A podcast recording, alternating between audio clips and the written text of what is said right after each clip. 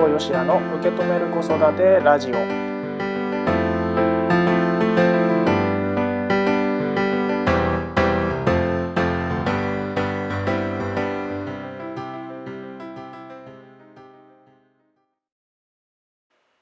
新保よしやです。今回も受け止める子育てラジオ始まりました。この番組は自分の子育てについて家事をしながらとか家事の合間にちょこっと考えてみる、そんな時間になってもらえたらいいなというふうに思っております。さて、今回のテーマがこちらです。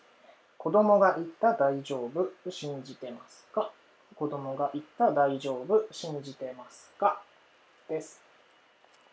これはですね、子育てのイライラを手放そうのブログの中ではですね、大丈夫というタイトルでお届けしてるんですけれども、このねコラムが生まれた背景はですね、これもまたね幼稚園のねこれは送った時の息子をね幼稚園に送った時の話なんですけれども、下駄箱のねところまでこう一緒にねついていって、これね入園式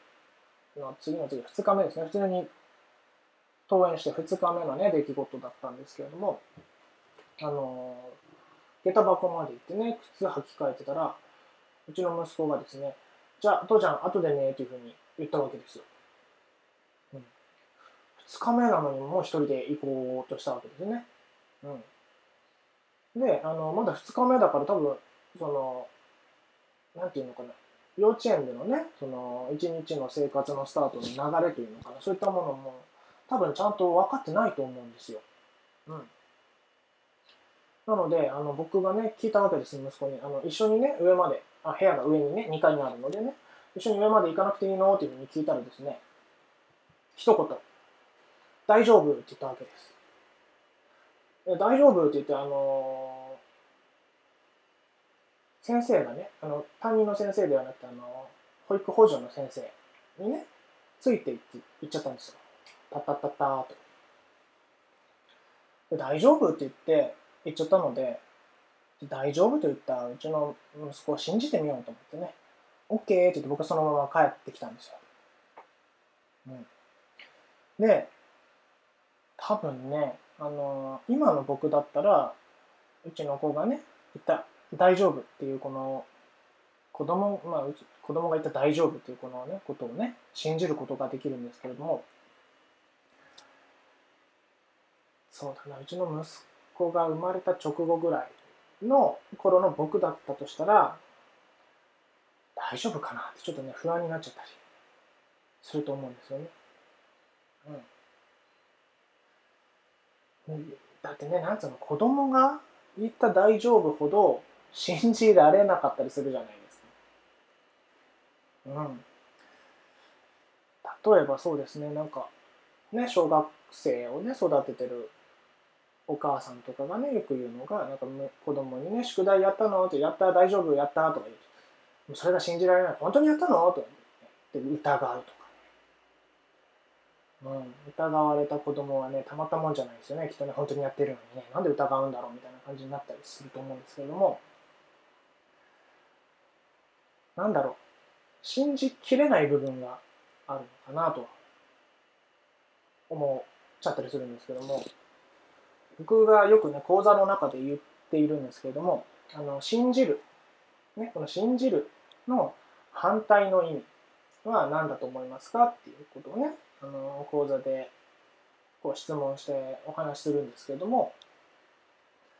信じるの反対で多い答えとしてね出てくるのが信じないって答えが結構多いんですよね。でもね、僕信じるの反対は信じないじゃないと思うんですね。信じるの反対はね心配するじゃないかなと思ってるんですよ。そう、心配だと思うんですよね。なので心配するから、子供のことをね心配するからこそその子のことを信じてあげることができないんじゃないかなというふうに思っていて、もちろん親だからね心配しちゃうと思うんですよ。